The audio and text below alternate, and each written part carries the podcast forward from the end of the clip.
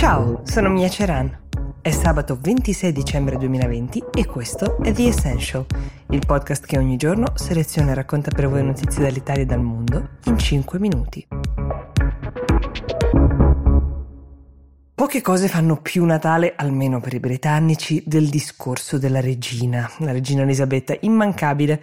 Quest'anno in un abito viola ha trascorso il Natale da sola con il marito Filippo e ha voluto condividere un discorso molto toccante, sette minuti rivolti non solo a chi ha lavorato in prima linea durante la pandemia, ma soprattutto a chi in questo momento sta soffrendo la solitudine e l'isolamento. Un discorso quasi familiare, un tentativo, pur nel rispetto ovviamente della forma, di abbracciare i sudditi che stanno soffrendo di più. Poco dopo però in rete è comparso un altro video, sempre un videomessaggio della regina, creato con la tecnologia deepfake il cui contenuto però era un po' diverso da quello originale. Se volete vederlo potete cercare sul motore di ricerca Queen Deepfake, lo troverete immediatamente e ammirerete la regina che prepara un video per TikTok, parla di come sia triste quando la famiglia, riferendosi a Harry e Meghan, ti abbandona preferendo la compagnia dei canadesi alla tua.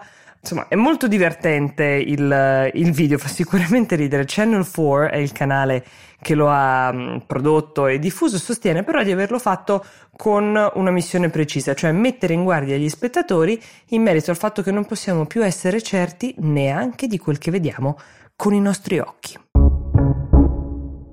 Andiamo in America, tante cose cambieranno quando Biden entrerà alla Casa Bianca al posto di Trump, tra queste anche il fatto che quello uscente sia stato l'unico presidente in oltre un secolo a non avere animali domestici alla Casa Bianca.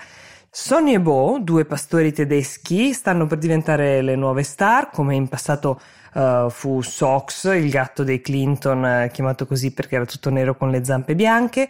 Um, c'è stato Bo, il cane che gli Obama avevano promesso di prendere alle loro figlie qualora papà avesse vinto le elezioni. La stampa ha sempre avuto un amore particolare per questi animali perché fanno calore, ma raccontano anche un lato molto umano dei loro padroni. Pensate che alla Casa Bianca è abitato anche Rebecca, che era un procione, era stata regalata nel 26 al presidente Calvin Coolidge per essere servita in tavola il giorno del ringraziamento e invece fu salvata e adottata come animale da compagnia dalla First Lady Grace Coolidge che fece una scelta uh, che oggi definiremmo comunque lodevole e animalista. Poi ci sono stati anche uh, i cuccioli di tigre regalati all'ottavo presidente Martin von Buren dal, dal sultano dell'Oman ci fu un caso veramente interessante, quello di Checkers. Era il cane di Nixon e in qualche modo si può dire che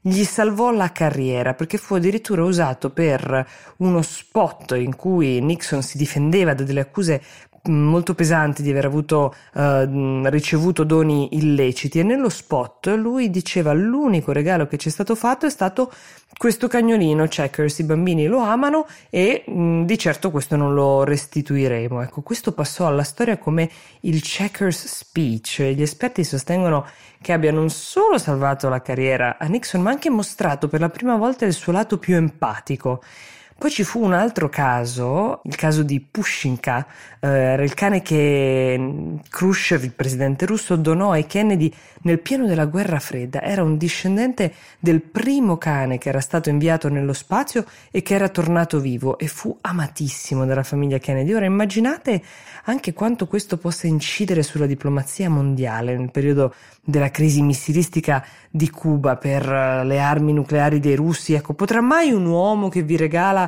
il cane che tanto amate essere così cattivo da sganciare una bomba atomica? Forse no, c'è chi è pronto a scommettere che le cose siano andate per il meglio anche grazie a Pushinka. E forse è così, forse la storia non la fanno soltanto gli esseri umani. The Essential si ferma qui, io vi do appuntamento a domani. Buona giornata.